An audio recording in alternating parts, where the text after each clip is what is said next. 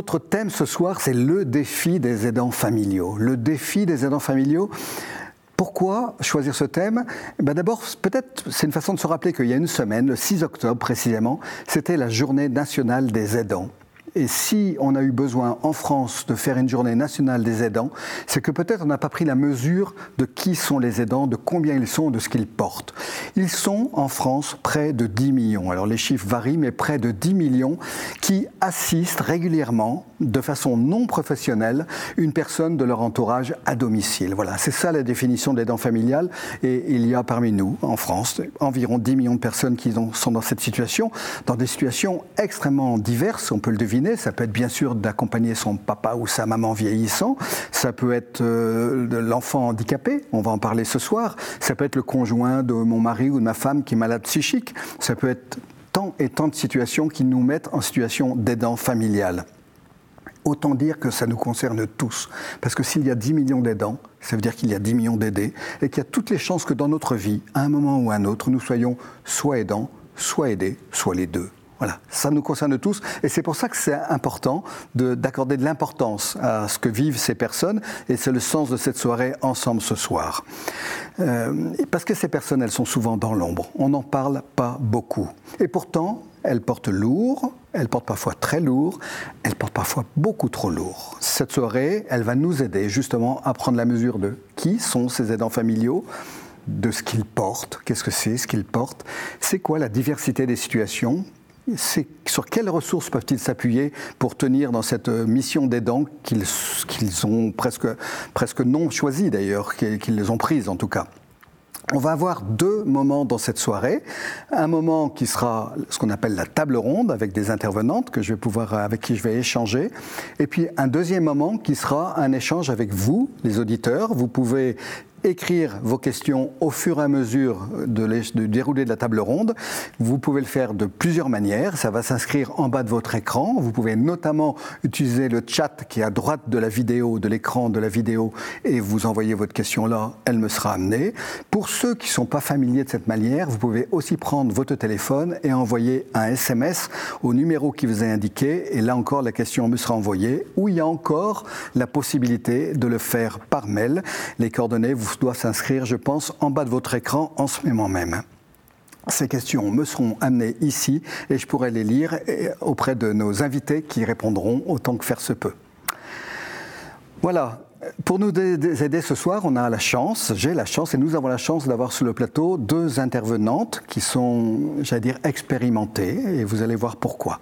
Alors je vais les présenter rapidement. La première, c'est Agathe de Mignac qui est à ma droite.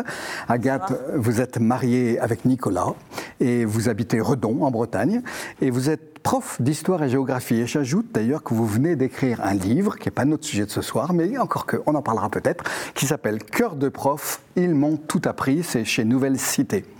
Voilà. Vous êtes avec Nicolas Parent donc de cinq enfants, dont trois sont porteurs d'une maladie génétique très rare, qui a un nom très mystérieux, Tango 2. Et je trouve ça joli, ce nom, Tango 2. Il y a quelque chose de léger dans ce nom Tango 2. Sauf que quand on lit votre livre, l'autre dont on parlera tout à l'heure, eh ben, on voit que ce nom très léger couvre en réalité une maladie aux conséquences très lourdes, qui prennent la forme de handicap au pluriel. Ils sont porteurs, vos enfants, de plusieurs handicaps, des handicaps qui évoluent, qui varient, qui fait que voilà qu'il faut se préparer un peu à tout, et parfois même au pire, la mort n'est jamais loin. On peut dire que les handicaps, euh, on l'a toujours en tête. Voilà. Donc le défi des aidants familiaux, je crois que vous en savez quelque chose, et vous nous en direz ce soir un petit peu là-dessus. Et donc vous avez témoigné dans un livre que j'ai trouvé vraiment passionnant, qui doit s'afficher à notre écran, Tango 2, une famille presque comme toutes les autres, presque, chez Nouvelle Cité aussi. Voilà. Merci Agathe d'être là avec nous ce soir. Et notre deuxième intervenante, c'est une autre expérience, c'est celle de Florence Gros. Bonsoir Florence. Voilà, vous, Florence Gros, vous êtes responsable de l'équipe écoute et conseil de l'OCH, dont j'ai parlé tout à l'heure, qui accompagne, euh, donc, et c'est ce que vous faites vous avec d'autres écoutantes, beaucoup de personnes concernés par le handicap. Alors, les personnes handicapées elles-mêmes, bien sûr, mais aussi beaucoup les familles, les papas, les mamans, les, grands-parents, enfin, qui sont pour beaucoup d'entre eux justement en situation d'aidant. Et, du coup, vous entendez beaucoup de situations, beaucoup de, souffrances, ou en tout cas d'attentes qui peuvent être formulées, et vous nous en direz un petit peu ce soir sur tout ce que vous entendez. Vous le direz à la fois en écho à ce que Agathe va nous partager, mais aussi vous pourrez élargir à d'autres formes, euh, d'autres formes de, handicap ou de, ou de situations qui permettront du coup de rejoindre tous nos auditeurs qui sont très divers eux aussi. Voilà, c'est ça notre soirée et ça va être un beau moment de rencontre. Et du coup, je vais commencer sans attendre avec vous, Agathe. Et je vous ai présenté en deux minutes, alors que vous avez des enfants qui ont 21 ans pour l'aîné, je crois, Malo. Autant dire qu'il y a une longue vie, 22 même, oui. Autant dire qu'il y a une longue vie. Du coup, vous pouvez en dire un petit peu plus sur vous, votre vie, le déroulé de votre vie avec Nicolas et, ses enfants, ses cinq enfants. Voilà, en quelques minutes, mais quand même. Alors, euh, effectivement, donc nous avons cinq enfants. Donc, euh, nous, voilà, nous sommes mariés effectivement depuis, euh, depuis 20 4 ans maintenant. Euh, et donc notre aîné Malo est donc porteur d'une maladie rare qu'on a découverte il y a très peu de temps. Elle a été découverte cette maladie de Tango 2 euh, en 2015. Mmh. Et donc Malo il est handicapé mental. Je ne sais pas, je dirais léger à moyen. Les gens me demandent de savoir, c'est assez compliqué de le dire. voilà, il n'est pas allé beaucoup à l'école. Il a fait, il est, il a fait de la maternelle, puis après il n'est pas du tout allé à l'école. Il était en IME puis IM Pro, et aujourd'hui il est en foyer de vie à l'Arche euh, voilà, en foyer de vie, il ne travaille pas.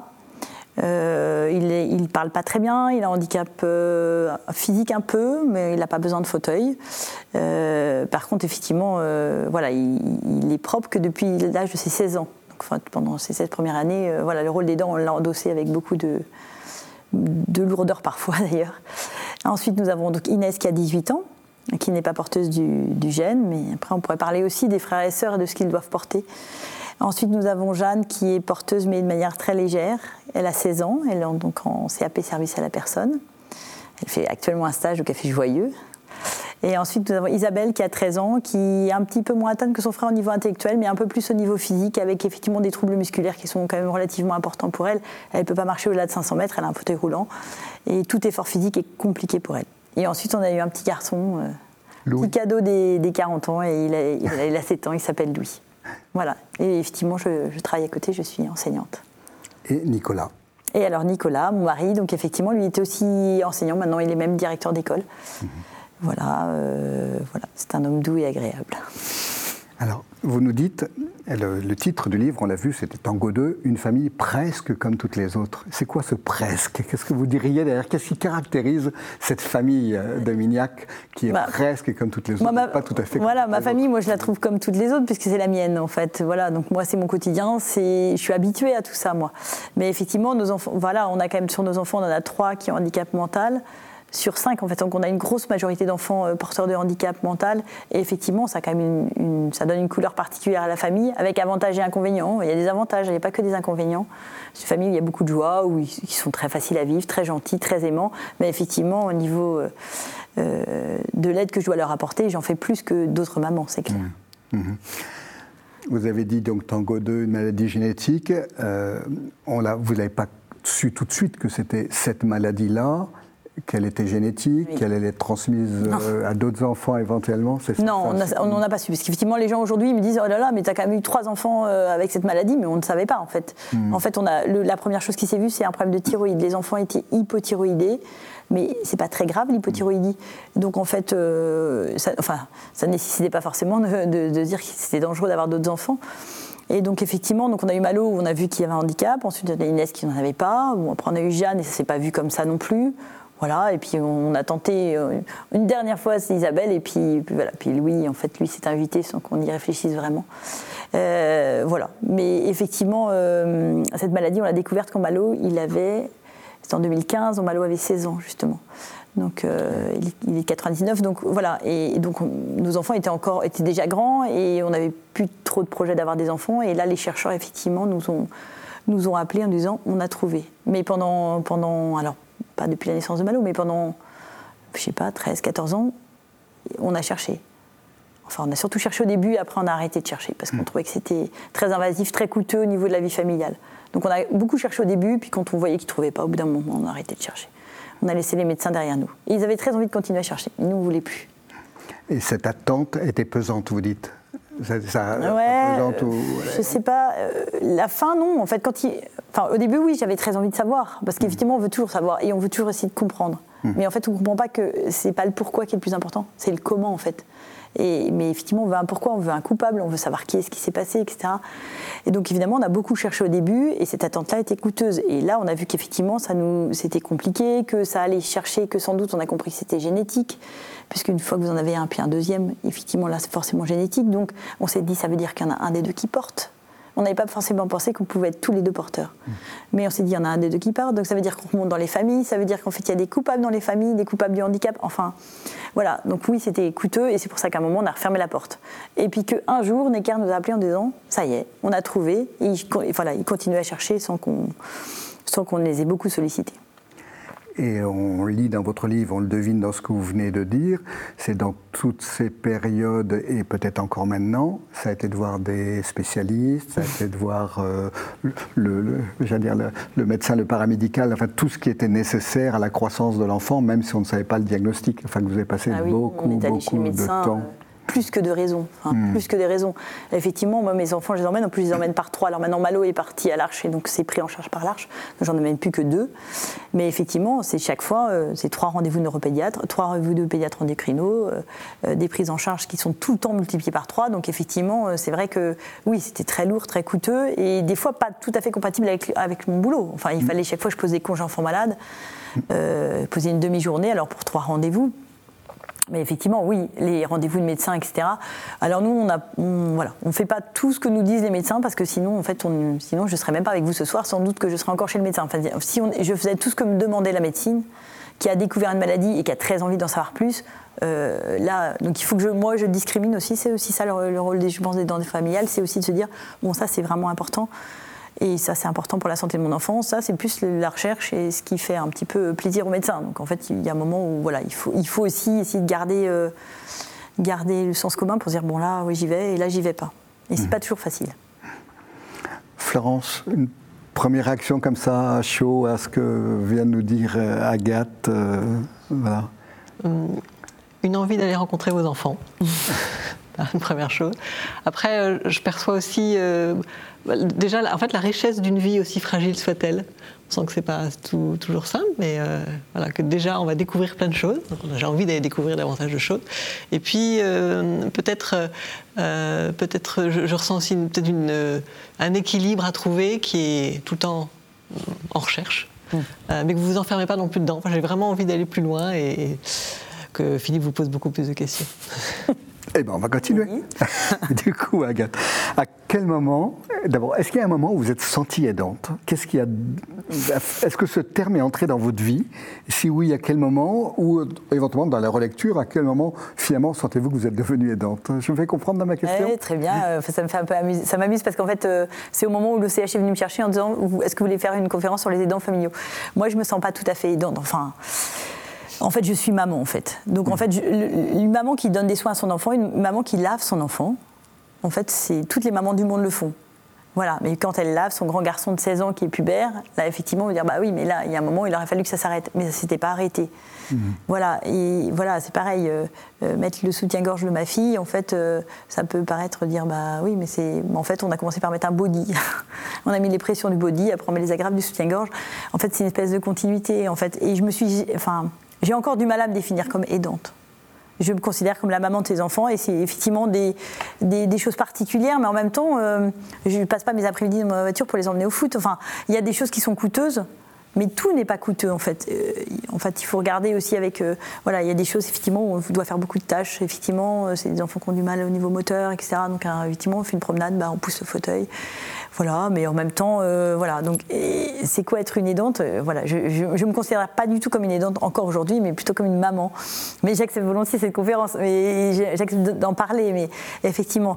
Et puis, euh, l'aidante, en fait, c'est une maman qui s'arrête pas. Mais en fait, ça s'arrête quand même, parce que Malo, en fait, je m'en occupe plus. Hmm. voilà, Malo, ça s'est arrêté avec l'Arche. C'est-à-dire, l'Arche m'a dit, si vous voulez, on prend en charge Malo. Et donc, depuis que Malo est à l'Arche, en fait, effectivement, ils ont pris totalement le relais.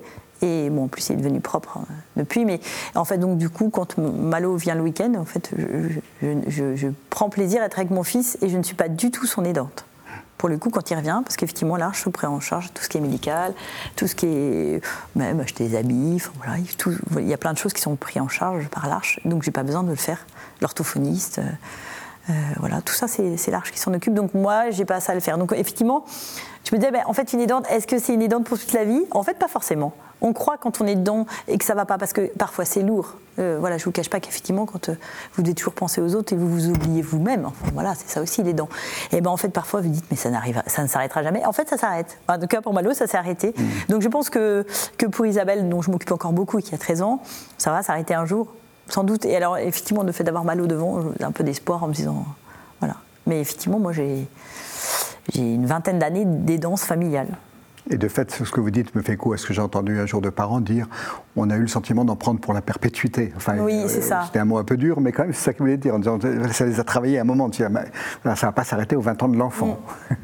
Non, mais pourtant, en fait, euh, voilà, il y a des relais qui peuvent être pris. Après, il faut aussi accepter de, les, accepter de se laisser décharger. Parce que moi, je sais qu'il y a des parents à l'âge qui ne veulent pas lâcher, parce qu'effectivement, en même temps, on existe par ça. Mm. Et donc, c'est un peu ambivalent parce qu'en fait j'existe aussi et puis on existe un peu la mère courage oh, c'est extraordinaire tout ça en fait et donc du coup en fait euh, comment effectivement je, me construis enfin c'est une, identité en fait d'être parent d'enfants handicapés et parfois c'est une identité qui est euh, un peu gratifiante. Enfin, c'est pas que. Parce qu'effectivement, on passe pour quelqu'un qui est capable de faire plein de choses. Donc, en fait, comment je peux aussi accepter de passer le relais et ne pas toujours être dans cette image de mère d'enfant handicapé mmh. Et ça, effectivement, euh, bon, pour ça, je pense qu'il y a le rôle du mari du coup, Florence, vous entendez ça, une identité d'être fièrement papa, maman d'une personne handicapée dans ce rôle d'aidant? En fait, je, me disais, finalement, je ne sens pas une transformation, euh, un avant, un après. Je le sens peut-être plus, effectivement, quand il y a euh, un accident au cours de la vie, où on mm. peut peut-être comparer, je ne sais pas si le mot est, bon, entre euh, ce qui se passait avant et ce qui se passait après, donc avec effectivement un véritable changement de comportement de, euh, de la maman, du papa, du conjoint, de l'enfant qui grandit avec un... Là, a peut-être, on devient tout de suite aidant, et peut-être que justement la transformation, c'est de réapprendre à de redevenir cette, cette, maman, ce papa, simplement ce grand-père, ce conjoint. C'est dans les deux sens mais euh, euh, j'entends chez vous vraiment une continuité, une c'est logique. Euh, donc c'est difficile de se reconnaître aidant quand mm. ça, paraît normal. Alors qu'en fait, chez les aidants familiaux, tout n'est pas forcément normal. Et c'est peut-être là qu'il faut apprendre et, aider. Et je pense par exemple à, à une conjointe qui m'appelle régulièrement moi, j'ai vu aussi sa transformation dans, dans, l'autre sens, c'est-à-dire qu'elle euh, ne supportait plus le, handicap de, de, son mari, et il faut reconnaître que c'est insupportable, euh, et qu'elle a réappris en fait à, à, redevenir euh, à la fois cette conjointe aimante et pas simplement aidante. Donc la transformation se fait aussi dans, dans ce sens-là. Vous, ça a l'air d'être une continuité, quelque chose de presque normal. Oui, alors. en je mets des guillemets. Hein. enfin, en fait, euh, quand j'ai écrit Tango 2, j'étais très très mal. Hein. Enfin, en fait, c'est pour ça que je l'ai écrit. C'est qu'en fait, euh, euh, j'avais l'impression d'être seule au monde, de me dire qu'il n'y avait que moi d'avoir autant d'enfants handicapés, d'être toute seule à soutenir ça. Alors j'ai un mari qui est très présent, enfin j'ai un mari qui, qui fait vraiment sa part, hein. donc ce qui ne font pas, à mon avis, tous les maris, mais moi le mien, il fait sa part. J'ai rien, enfin j'ai pas de reproche à lui faire, mais en même temps, ben, en fait, j'avais l'impression que personne ne pouvait comprendre ce qui, voilà, d'en avoir un. Puis alors Jeanne, je ne sais pas dans quoi la mettre parce qu'elle n'est pas vraiment, mais après, et quand effectivement j'ai su qu'Isabelle était assez atteinte, ah, je me suis vraiment écroulée. Donc en fait, euh, oui, il y a une continuité. Là, aujourd'hui, je vais mieux, j'ai écrit, euh, voilà. Mais, mais non, ça, enfin, c'est pas du tout. Euh, c'est pas toujours. Il y a des, on, vit quand même des montagnes russes et, et j'en vivrai d'autres, je le sais déjà. Enfin, voilà. Pour l'instant, en ce moment, ça va plutôt bien. Oui, je, ne dis pas effectivement qu'il n'y a pas de montagne russe, mais, je vrai que c'est une sent que là, vous avez écrit, euh, écrit votre mm. histoire, dans le sens d'ailleurs, euh, mm. à la fois avec, euh, avec des mots, mais j'espère que ça donnera l'idée d'ailleurs à toute personne de pouvoir l'écrire au sens figuré, hein, mais mm. sans, sans, déchirer la page, en prenant les choses comme elles viennent et en avançant. Ce qui ne veut pas dire que ce n'est pas une remise en question, qui ne veut pas dire qu'il n'y a, a, pas un travail sur soi et, ce, et ce, genre de choses, mais je, me dis qu'effectivement, ça doit être difficile pour une maman de, de se dire quand est-ce que je suis aidante Oui. Et, est-ce que vous pensez que pour Nicolas, il n'est pas là pour nous répondre, donc vous allez répondre Je réponds à sa place. Mais au fond, il est, il est un aidant. Il se Euh. projette comme aidant familial, peut-être plus que vous de ce point de vue-là Ou non, c'est la même non, continuité c'est la même entre continuité, papa en et. fait. et Oui, aidant. voilà, c'est qu'en fait, euh, bah, en fait, c'est notre rôle de parent, en fait. Hmm. Euh, c'est notre rôle de parent de, de- de continuer à s'occuper de ses enfants. Et effectivement, c'est jusqu'à ce que l'oiseau s'envole du nid. Alors, euh, des petits oisillons qui mettent beaucoup de temps à s'en- à s'envoler, mais oui, on continue. Voilà, sans. Après, je pense que c'est important aussi de ne pas y mettre trop d'émotions. C'est en fait. Ces gestes-là, de les faire et puis de se dire voilà, je l'ai fait. Et- mais sans, sans euh, en se disant bah voilà, c'est ma part, c'est ma petite part à faire, moi je dois faire ça, et sans, sans mettre trop de trop d'affect, trop de, de désespérance et tout ça. Il y a une espèce de travail pour se dire bah oui bah voilà, il faut que je le fasse. Surtout que moi je pense qu'en fait euh, se donner en fait ça permet aussi de, de sortir de soi-même quoi. Enfin c'est c'est pas que négatif en fait. Euh, Qu'est-ce qui, en fait, euh, donc vous le disiez, ça n'a pas toujours été facile, et même là vous étiez au fond du trou. Oui. Qu'est-ce qui vous a aidé à tenir dans la durée pour tenir justement cette dimension de maman aidante euh, mais, euh, voilà, qu'est-ce qui, vous a fait aider à tenir Qu'est-ce qui vous aide encore à tenir Parce que c'est, c'est pas fini, vous le disiez. Alors, euh, la première chose qui me vient à l'esprit, c'est le fait de continuer à travailler, en fait. De ne pas, de pas être que aidante, justement. De ne pas faire que ça. Et les quelques fois où arrêté de travailler pour des congés mater, ou des. En fait, chaque fois, le handicap prenait beaucoup plus de place dans ma vie. Et, et- et mon mari, qui a beaucoup de bon sens, me disait Mais euh, Aguette, euh, là, tu. T'en t'en fais beaucoup plus que tu n'en faisais il y a six mois. Enfin voilà, euh, Malo n'est pas plus handicapé qu'il n'était il y a six mois, mais tu en parles beaucoup plus, ça a l'air d'être beaucoup plus. Voilà, et donc effectivement, le fait de travailler, d'être prof en collège, en plus, euh, je veux dire, un prof en collège, si vous arrivez avec vos casseroles, mais de toute façon, euh, vous avez intérêt à plonger dans la classe parce que sinon la classe vous rattrape. Vous ne pouvez pas avoir des états d'esprit et réfléchir à. Enfin voilà, en fait, quand on part en classe, on, on oublie tout. Voilà, et donc. Moi, je pense que la première chose qui m'a sauvée, c'est effectivement euh, les travail. petites emmerdes de travail qui sont, enfin, qui, voilà, les trucs, la photocopieuse qui marche pas et qui énerve beaucoup le collègue. Moi, ça m'amusait presque, enfin.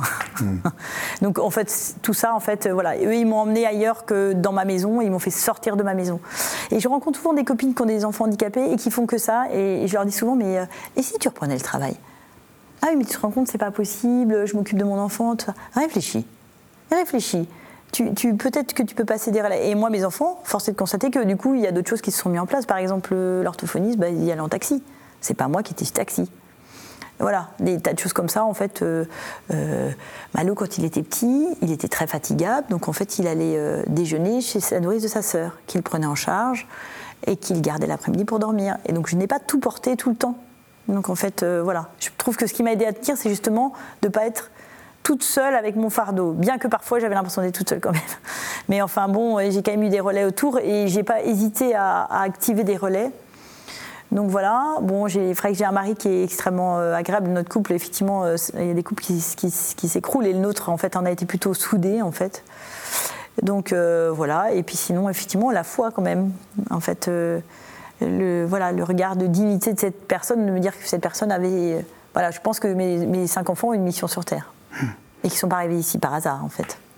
Il y a eu, vous le disiez tout à l'heure avant cette- notre rencontre, mais vous le dites dans votre livre, la rencontre de foi et lumière à un moment, c'était aussi important pour vous? Mm. Ah oui, euh, alors en fait, euh, la communauté dans laquelle on était à Redon était assez âgée, donc en fait, euh, c'était plutôt des vieilles dames. Mais effectivement, j'ai trouvé que ces vieilles dames étaient, comment dirais-je, c'était des femmes libres. Elles étaient grandes, elles étaient- enfin, elles étaient elles n'étaient pas grandes physiquement, mais elles étaient, il y avait une espèce de grandeur d'âme. On sentait qu'elles euh, avaient beaucoup sans doute pleuré, que ça avait été un peu décapant pour elles, que effectivement d'avoir des enfants handicapés, ces grands enfants qu'elles emmenaient avec elles, hein, qui étaient là, que je trouvais hyper handicapés. Aujourd'hui, je pense que Malo, il doit ressembler à ce que j'avais vu là, mais à l'époque, moi, je disais waouh. Donc voilà, et en fait, euh, euh, ces femmes, en fait, elles m'ont montré que, en fait, on pouvait passer euh, l'épreuve, en fait, qu'on pouvait passer la vallée des larmes, et qu'en fait, après, on pouvait trouver quand même une certaine paix, voilà, et que même peut-être on s'en sortait euh, euh, remodelé. Voilà, peut-être que justement ce, travail de- bah, de, de- de cette vie qu'on n'avait pas décidé comme ça. Enfin, c'est pas le plan en fait d'avoir des enfants handicapés. Vous avez dit en début c'est une épreuve. Oui, c'est tout le temps une épreuve. C'est toujours une épreuve. Après, on peut quand même dépasser l'épreuve. Je peux pas dire qu'aujourd'hui c'est autant une épreuve qu'il y a 10 ans. Donc euh, voilà. En première page, sur la première page de votre livre, avant même le premier chapitre, hein, je ne sais pas comment appeler cette page-là, vous dites j'ai changé, j'ai beaucoup changé, vous dites. Vous sauriez dire sur quoi, en quoi vous avez changé Qu'est-ce qui vous a fait changer? Bah c'est ouais, je, Bien sûr que j'ai beaucoup changé. En fait, je pense que j'ai pris du recul avec beaucoup de choses. Euh, voilà, aujourd'hui, je, goûte la vie au jour le jour. Je me dis que voilà, tout ce qui m'arrive aujourd'hui, là, je suis sur le plateau avec vous, c'est sympa, moi, ça m'amuse. Et en fait, d'apprendre à vivre à l'instant T, et pas demain, et pas après-demain, là, aujourd'hui. Je ne maîtrise pas du tout ce qui va se passer. C'est intéressant qui dit je n'ai qu'aujourd'hui. Et c'est vrai, et hier ne m'appartient déjà plus, et demain ne m'appartient pas encore, et demain je ne sais pas de quoi il sera fait. Donc en fait, je trouve que ça m'a obligé à m'ancrer dans le quotidien. Et alors moi, je suis une fille qui aime beaucoup euh, anticiper. J'adore ça, euh, faire des plans, qu'est-ce qu'on va faire. Et le handicap oblige à anticiper, non? J'entends souvent des, il faut le, rendez-vous à prendre justement avec le spécialiste. Euh. Oui et non. En fait, oui, pour ça, oui. Pour tout ce qui est effectivement, oui, alors rendez-vous avec le spécialiste, mm. l'âme DPH, il faut mieux anticiper mm-hmm. très très très longtemps en avance pour mm-hmm. l'envoi dans un foyer de vie, tout ça, oui. Donc là, nous, Isabelle. MDPH, pour nos auditeurs, c'est la maison départementale des personnes handicapées auprès desquelles on dépose des dossiers de 50 pages pour avoir un droit. Même et quand on a bac plus 5 ou bac plus 7, on a du mal à les remplir quand même. Hein. Et donc, il faut anticiper. Voilà, donc ça, il faut anticiper. Bon, ça, j'ai pas trop de mal à faire ça. Mais par contre, en même temps, il bah, faut s'ancrer dans le quotidien parce que quand, quand Malo essaye de me parler et que je comprends pas, euh, je peux pas être ailleurs. Il faut que je sois ici, yeux dans les yeux, euh, voilà, et que je m'arrête complètement et me dire, voilà, qu'est-ce que tu as à me dire, Malo? Et, et, et, des fois, ça peut prendre 10 minutes pour une toute petite chose et vas-y, fais-moi un geste, etc. Et il faut que je sois présente à lui là. Et ça m'oblige à m'ancrer là, dans ce que c'est aujourd'hui. Et je pense qu'en fait, c'est un super cadeau qui, qui, nous font nos enfants de ça. Enfin, toutes les personnes handicapées, toutes les personnes qui sont invalides nous obligent à dire arrête de courir, stop. Là, on est ici maintenant. Et je pense que s'il y a un changement en moi, la speed, c'est ça.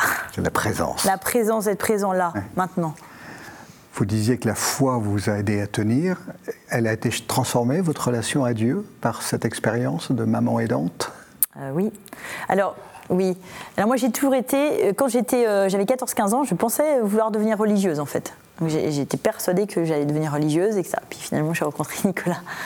Et, et ça s'est pas fait, voilà. Et mais j'ai toujours eu, comment dirais-je, une, une espèce de soif spirituelle, depuis toujours, en fait. Donc euh, moi, mes parents me laissaient assez libre dans, dans, ce qui était de la religion, donc effectivement, euh, voilà. Donc moi, j'ai un rapport à Dieu assez direct. Enfin, voilà, je lui dis des trucs qui m'habitent, salut, hop, je suis un peu vite, euh, voilà. Alors je n'ai pas de coin prière, rien du tout. Moi, je suis trop speed pour ça, pour m'asseoir. Mais, mais, par contre, effectivement, je prie quand je marche, je prie quand je fais, je prie quand je mets.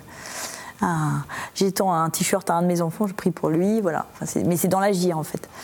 Et effectivement, alors moi, j'ai quand même une fois une rencontre de Dieu qui est venu, euh, qui est venu me visiter euh, dans mon lit un soir où j'étais vraiment déprimée, j'allais pas bien, j'étais très inquiète, et Dieu est venu. Enfin, moi, j'ai vraiment une visite, je sais pas comment on appelle ça, les charismatiques appellent ça les visites du Esprit Saint, je sais pas, mais il est venu, euh, voilà. Et, et, il vous a dit? Et il m'a dit, t'inquiète pas, je m'occupe de tes enfants. Je m'occupe de tes enfants. Ouais, de tous tes enfants. Alors en plus, j'étais un peu inquiète pour euh, Inès, qui est ma deuxième, qui n'est pas malade, parce qu'effectivement, elle avait du mal à trouver sa place. Et, franchement, aujourd'hui, voilà, ça me reste. J'ai jamais eu une autre visite comme ça dans ma vie, mais effectivement, ça reste, ça reste là. Et puis l'autre chose que j'ai appris, ben, en fait, on parle dans mon livre Tant que deux, effectivement, c'est, que dans le soin, dans l'attention, en fait, on peut être sur les pas du Christ.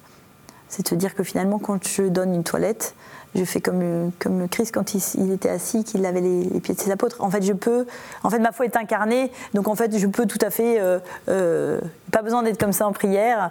Euh, voilà, quand je fais, quand voilà, et, le faire avec, essayer de le faire dans les pas du Christ, c'est-à-dire dans la douceur du Christ. Je pense que le Christ était très doux et, et devait avoir un regard incroyable en fait quand il posait son regard. J'imagine. Donc me dire, allez, tente.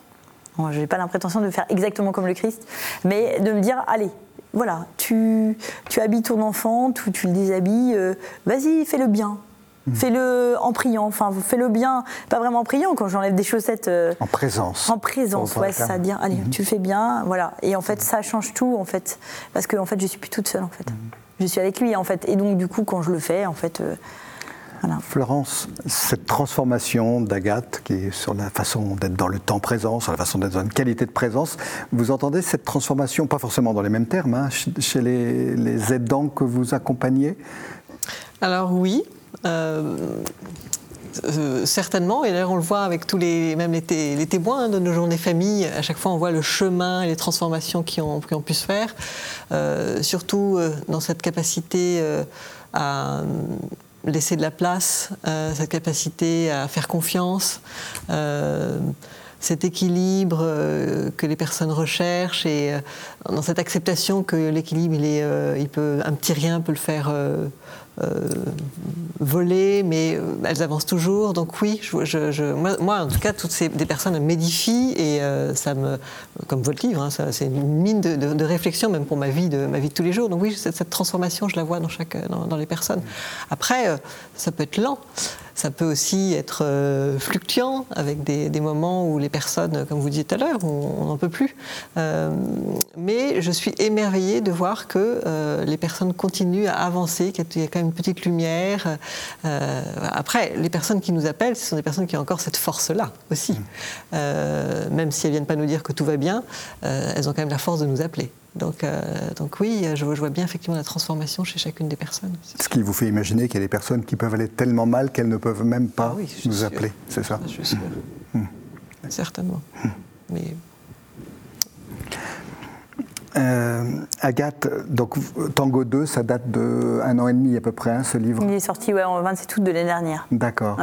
Est-ce que, est que vous avez depuis lors continué de découvrir des choses? Est-ce que, est que ce voilà, ce travail de transformation et ce travail de découverte, d'apprentissage, il continue oui, il continue tout le temps, oui, oui.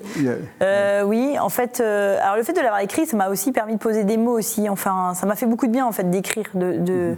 Et puis après, quand on écrit quelque chose et, qu'on le vit, on a dit bah, attends, j'ai écrit ça, euh, une espèce d'obligation d'être d'accord, quoi. Enfin, sinon, on est, c'est syndrome de l'imposteur, quoi. Il, faut se dire bon bah attends, t'as dit ça, euh, euh, voilà. Mais c'est vrai que c'est vrai que effectivement, chez ma petite Isabelle, en fait, il y a des soins qu'il faut donner, notamment voilà les pubères, donc effectivement avec ces cycles c'est pas super drôle. Enfin, voilà. Et, effectivement, il faut que je réhabite ça. En fait, il faut que je me dise, bon, allez, Agathe, tu croyais avoir tout. Enfin, euh, tu as écrit ton 2, tu croyais avoir tout dit, tout, tout appris. En fait, non, il y a plein de choses. Euh, il y a plein de choses que tu. Voilà, que, que, voilà par rapport à Isabelle. Après, euh, il y a d'autres choses qui sont un peu plus sympas. notre grand Malo, il, il, est, amoureux, donc il a une petite fiancée. Et effectivement, bah voilà, enfin, il a une petite fiancée. Ils sont pas fiancés, ils sont très amoureux tous les deux, mais effectivement, bah, comment les accompagner? Là aussi, un rôle d'aidant, comment les accompagner dans leur vie amoureuse? Sans anticiper des demandes qu'ils ne font pas, mais en même temps en respectant les demandes qu'ils peuvent faire de, se retrouver. Donc en fait, euh, voilà, et ça, euh, ça c'est assez lumineux. C'est en fait, il, voilà, il m'arrive ça et ça, je trouve ça assez sympa. Et puis effectivement, bah, euh, quand j'ai écrit Tango 2, j'avais pas encore la tutelle de Malo qui était commencée. Donc effectivement, il y a tout, le côté administratif. Je m'en faisais une montagne. Finalement, c'est pas si mal que ça. C'est pas si compliqué que ça. Le juge des tutelles est assez sympa. Enfin, voilà, c'était des trucs. Je me suis dit, oh là là, faire les comptes, je fais pas très bien les comptes déjà pour notre famille. Je me suis dit, oh là là, faire les comptes pour Malo. En fait, ça, ça va à peu près. Mais en fait, c'est des nouveaux champs. C'est-à-dire, en fait, ça, j'en parle pas du tout dans Tango 2. Effectivement, la tutelle voilà, la vie affective d'un jeune adulte. Euh, voilà. Donc euh, voilà, il y a tout ça, oui, c'est jamais fini en fait. J'en profite pour, dire, pour vous dire et à nos auditeurs que l'OCH anime des groupes pour les parents sur la vie affective et sexuelle de leur enfant, comment les accompagner. Donc c'est une logique de partage d'expérience. N'hésitez pas, vous et tous ceux qui nous écoutent, Évidemment. À, vous inscrire parce qu'on a besoin les uns des autres. Enfin, mm, très souvent dans ces sujets qui sont quand même compliqués, il faut le reconnaître. J'en ai compris compliqués dans une vie à peu près ordinaire. Mm, mm, ils deviennent un peu plus compliqués encore quand c'est un enfant qui porte un handicap. Euh, et donc, le thème de, cette soirée, c'est le défi des aidants familiaux. Si vous deviez dire aujourd'hui vos défis pour euh, demain, pour les. les euh, c'est pas piège, hein, mais. Non, non, non, il n'y a pas de problème. Alors, les défis. pour moi, aujourd'hui, demain. Bah, pour moi, le défi, c'est que chacun de mes enfants trouve sa place. Enfin, c'est que et il y a un vrai défi sur sur les enfants non malades, en fait. Moi, je, trouve que finalement, j'ai une copine qui avait un grand garçon autiste et qui m'avait dit il y a quelques années, une dizaine d'années, Agathe, euh, fais gaffe, à, fais gaffe à ceux qui sont pas malades. À l'époque, j'avais Kinès, me dit fais gaffe à elle. Et, c'est vrai qu'aujourd'hui, il y a un défi, je trouve que c'est effectivement de trouver l'équilibre et que nos enfants non malades, non porteurs, en fait, n'aient pas l'impression d'avoir été euh, euh oubliés. congrus. Ouais, voilà, c'est ça, d'être oubliés, parce qu'effectivement, il faut trouver l'équilibre. Et, c'est vrai que c'est un équilibre qui est extrêmement instable, qui est extrêmement. Ça demandait beaucoup de délicatesse parce qu'effectivement, euh, voilà, il faut, il faut leur consacrer du temps, mais en même temps, ce temps, on n'en a pas beaucoup. Donc en fait, dire, mais les enfants, euh, voilà, donc moi avec Inès par exemple, on déjeune ensemble une fois par semaine. C'est institutionnel depuis longtemps. On l'avait pu faire et puis cette été, oh, j'en ai super besoin. c'est vrai qu'on n'avait pas fait. Donc voilà, je trouve qu'il y a un vrai défi dans l'équilibre, voilà, l'équilibre bah, en fait du couple et de la famille. Enfin voilà, trouver rester en équilibre par rapport à ça parce qu'effectivement c'est toujours un petit peu, un petit peu compliqué. quel autre défi bah, le défi, euh, moi j'ai un défi de, Enfin voilà, moi je ne sais pas si c'est un défi, mais moi mes enfants, je ne sais pas du tout combien de temps ils vont vivre. Hein. donc en fait, cette maladie, elle, est, elle, elle, peut être elle peut être dangereuse et mortelle. Donc en fait, effectivement, le défi, c'est de se dire, je, là encore, j'habite chaque jour parce qu'effectivement, je ne sais pas combien de jours me sera donné avec ces enfants-là. Hmm. Après, euh, voilà, le défi, c'est de se dire, j'accepte qu'il y ait des vies courtes et des vies longues. Enfin, on est persuadé. Enfin, moi, ça a été un, qui est le Covid, les gens disent oh mais on peut mourir. Bah oui oui en fait on peut mourir. Oui ça vous le saviez pas, moi je le sais. Hein. Donc en fait euh, effectivement oui on peut mourir. Alors plutôt que d'avoir peur tout le temps, peut-être qu'on pourrait vivre. Le défi c'est de dire allez on vit. Voilà avec beaucoup de bon sens et voilà. Merci. Je vais me tourner vers Florence maintenant, Florence Gros en écoutant Agathe, en lisant son livre, vous l'avez lu, qu'est-ce qui vous a touché Qu'est-ce que vous avez relevé de réflexions, de points qui peuvent euh, aider, je pense toujours à tous ceux qui nous regardent, qui nous écoutent ce soir et qui sont aidants familiaux eux aussi? C'est une mine de réflexion, donc je ne vais pas pouvoir tout relever, mais euh, je, conseille à chacun de le lire parce que euh, honnêtement, il y a beaucoup, beaucoup, beaucoup de choses.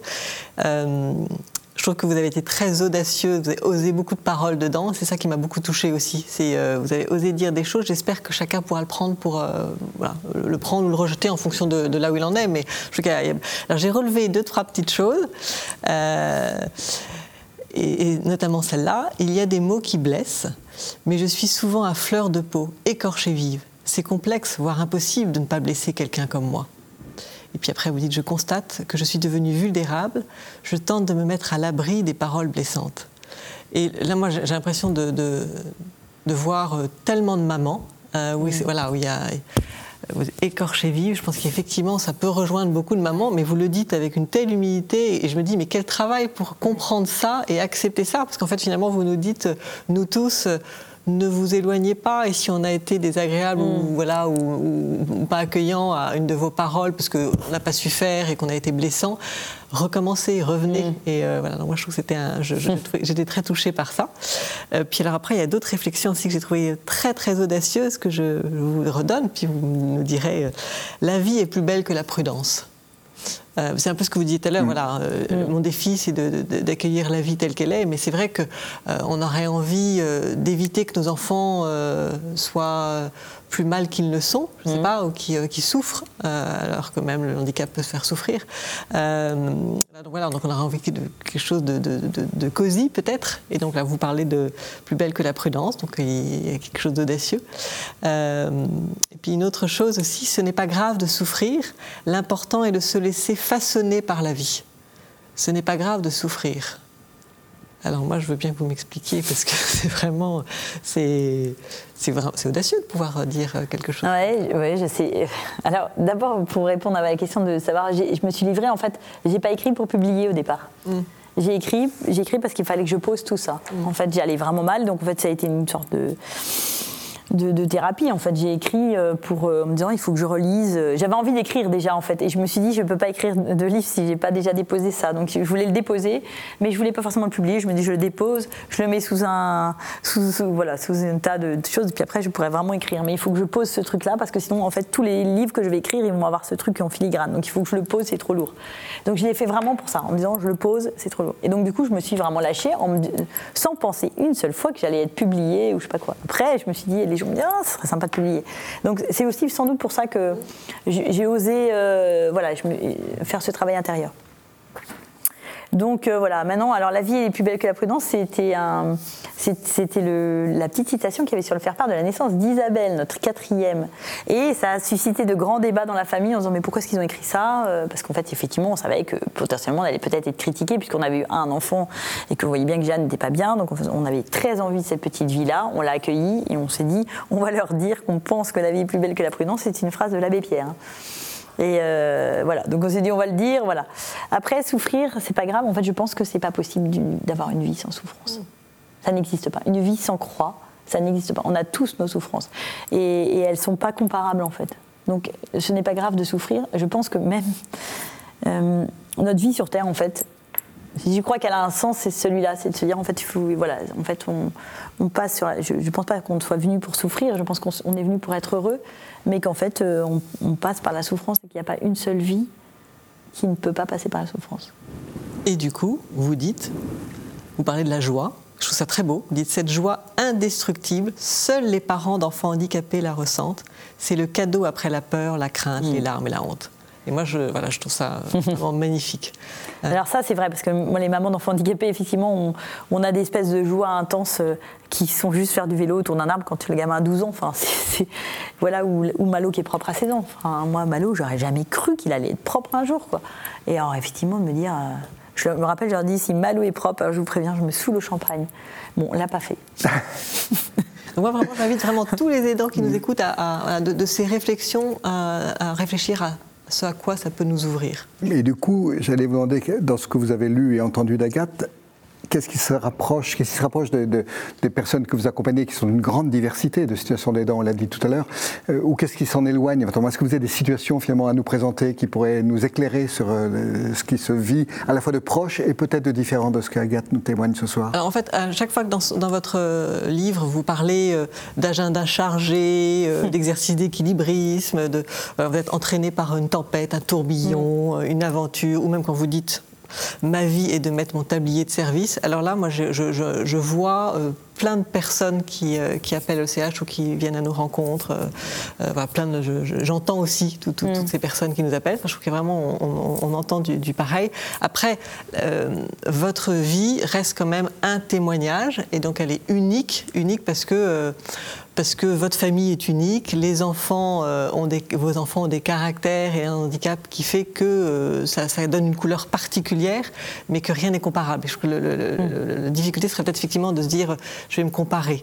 Euh, et c'est vrai que si chez vous, l'aider a un caractère difficile, bah, peut-être que ça rend plus difficile la vie de famille. Mm. donc voilà, donc ça, je trouve que c'est important de, remettre chacun dans, dans, l'histoire qu'il est en train de, de vivre.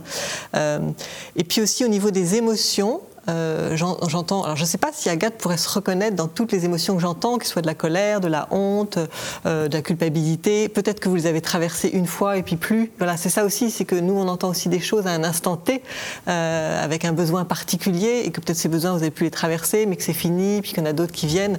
Donc voilà, il y, a une, multitude. Et, du coup, j'avais envie de vous partager des cris, et les cris qu'on peut avoir pour pour dire la diversité effectivement de, de ce qui peut se vivre euh, et, qui peut, et qui peut être très, très douloureux. Euh, j'entends par exemple une maman qui me dit, vous savez, parfois, je n'en peux plus. Si vous saviez comme j'ai envie de fuir, fuir. Et peut-être parfois on peut avoir envie de la mort même. Euh, ou une personne qui me dit Je me sens humiliée quand on humilie mon père en lui mettant des couches par manque de personnel. cette humiliation par interposée. Euh, pourquoi moi, maman, ne me considère-t-on pas comme une alliée dans le processus de guérison de mon enfant, même euh, plutôt que comme une perte de temps? Et cette, difficulté aussi à se positionner, à être située, à avoir l'impression d'être, d'être exclu. Euh, j'entends aussi une maman qui met tous les papiers à faire, c'est de la maltraitance administrative. C'est fort quand même, mm. maltraitance administrative. Je suis sûre que vous pourriez le dire aussi. J'aurais pu le dire. voilà, ou un époux, une épouse qui me disait Je me sens dans une grande insécurité financière depuis que mon époux a eu son AVC. Ça aussi, c'est une vraie question qui peut, qui peut arriver, où, je lui en veux d'être handicapé. Je lui en veux d'être handicapé et incapable d'être le père qu'il était, de me laisser tout faire avec les enfants. je pourrais donner des milliers de cris, hein, mais dire la diversité des questions qui peuvent se poser à un, instant T. Ce que pas dire que euh, toutes ces choses qui ont été dites euh, seront redites euh, plus mm. tard, dans un chemin, dans une, dans une histoire que vous racontez. Mais voilà, ça dit un petit peu la diversité. Et, du coup, il y a une grande diversité dans les quelques exemples donnés. Comment on peut être attentif à l'ensemble de ces personnes? Je pense à chacun de nous, en fait, je disais ici, il y a 10 millions d'aidants, ça veut dire qu'on est tous amis, frères, autres de, quelqu'un qui est dans cette situation d'aidant.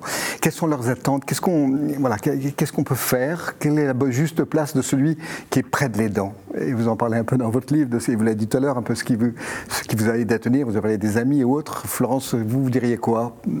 Alors, il me semble déjà que, euh, et vous l'avez dit tout à l'heure, euh, que les aidants souffrent beaucoup de solitude à la fois ce sentiment de solitude, parce qu'on peut être euh, très entouré et avoir mm. vraiment ce sentiment de solitude, et puis aussi une, pas assez de proximité affective. Euh, et là, je pense qu'il y a quelque chose qu'on peut, qu'on peut faire, c'est euh, tenter de se faire proche et de s'intéresser, dans le sens, c'est quand même pas difficile de s'adresser à la personne en disant mais comment vas-tu? Je mm. pense que ça, je pense qu'on est tous capables de le faire et ça, on sera un grand, un grand pas en avant. Je pense que très souvent, on s'adresse à la personne qui a un handicap, mm. on oublie de s'adresser en fait à l'aidant qui est à côté, en disant mais comment vas-tu? Donc ça, c'est une chose qu'on peut faire. Et euh, je, me rappelle d'un jeune qui, euh, euh, entre 13 et 20 ans, il s'est beaucoup beaucoup occupé de, son père. Et il nous, il, m'avait dit, moi, ce qui m'a sauvé ou aidé, je sais pas, enfin, en tout cas, on sentait que c'était vraiment important, c'est ce chef scout qui me disait systématiquement quand je venais euh, comment vas-tu? Voilà. Enfin il s'intéressait euh, il s'intéressait à moi. Donc vous voyez ça, peut ça peut sauver des personnes que de s'intéresser vraiment euh, à ce qu'elle vit. Après je, crois aussi beaucoup que c'est pas c'est pas tant la, maladie qui, qui, rend vulnérable mais c'est aussi l'amour qu'on porte à la personne qui est vulnérable et aussi la proximité avec la souffrance qu'elle porte. Donc c'est de lui demander comment elle va et ça on le voit beaucoup aussi chez les grands-parents et ils se sentent vulnérables et aidants vulnérables. Ils ne sont pas toujours aidants en première ligne, mais euh, parfois en seconde ligne, parfois en première. Euh, c'est parce qu'ils souffrent pour leur, euh, à la fois pour leurs mm. enfants et leurs petits-enfants. Donc bah, cette, cette, souffrance par procuration est, est, à prendre en compte. Après, je pense aussi que les aidants, vous pourrez me le confirmer ou pas, manquent d'informations ou plutôt de bonnes informations. C'est-à-dire qu'ils arrivent, ils découvrent, ils découvrent plein de choses, il faut qu'ils fassent avec, euh, ou parfois même ils sont, mais euh, ils croulent sous le, sous, le flot d'informations, ils ne savent pas quoi choisir.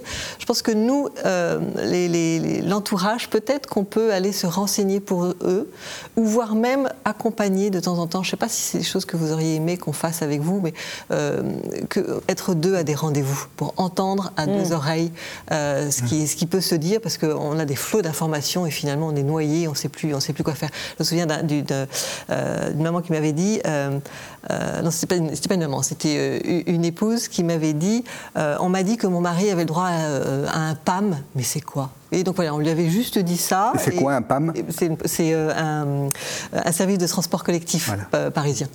Euh, donc je me dis, typiquement, voilà, on avait simplement lui dit, on lui avait dit ça et elle ne savait pas quoi en faire. Donc ça, on peut peut-être aider à, décrypter les informations qu'on donne et puis donner les, bonnes informations. après, je pense aussi que les, aidants manquent beaucoup de reconnaissance, de prise en considération.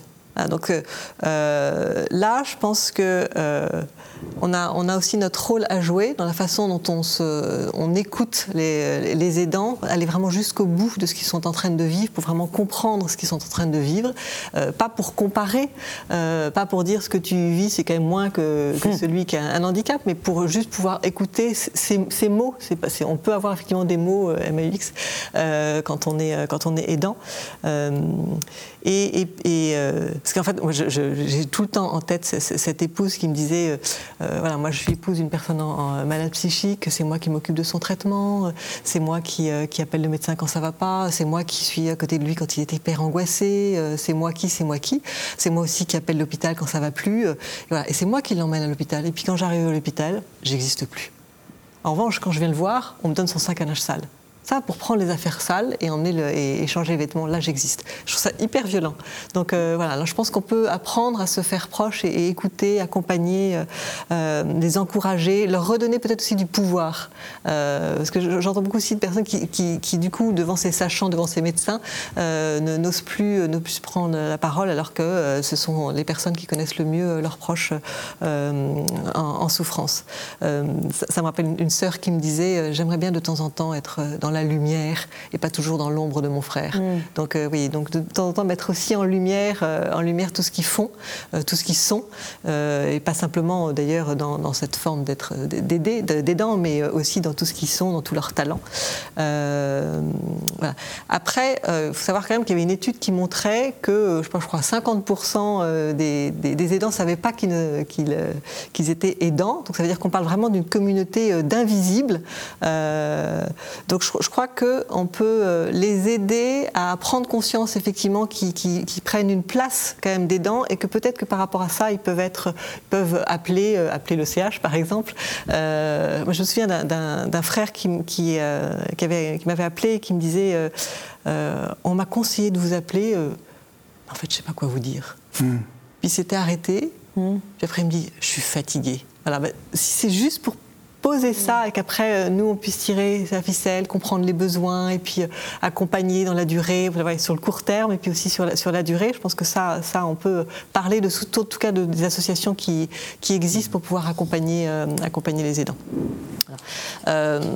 et puis être attentif, attentif à, leurs mots, M-O-T-S, parce qu'ils disent des choses parfois qui sont quand même assez assez euh, étonnante et que c'est intéressant de, s'arrêter quand même à leurs mots. Moi, je, me, souviens par exemple de euh, maman qui me disait je suis devenue comme hyper vigilante. Ça dit quand même quelque chose de sa vie euh, avec les crises d'épilepsie de mon fils ou une autre qui me dit je suis en apnée depuis que ma fille n'a plus d'institution. Ça aussi c'est fort. vous savez, on s'habitue, le mieux est de ne pas se poser de questions pourquoi pas, mais ça vaut le coup peut-être de, réentendre, d'accompagner ça, et puis euh, voilà, euh, c'est vraiment pour le coup le, rôle de l'OCH, c'est vraiment d'accompagner euh, et pour prendre part à ce qu'ils vivent.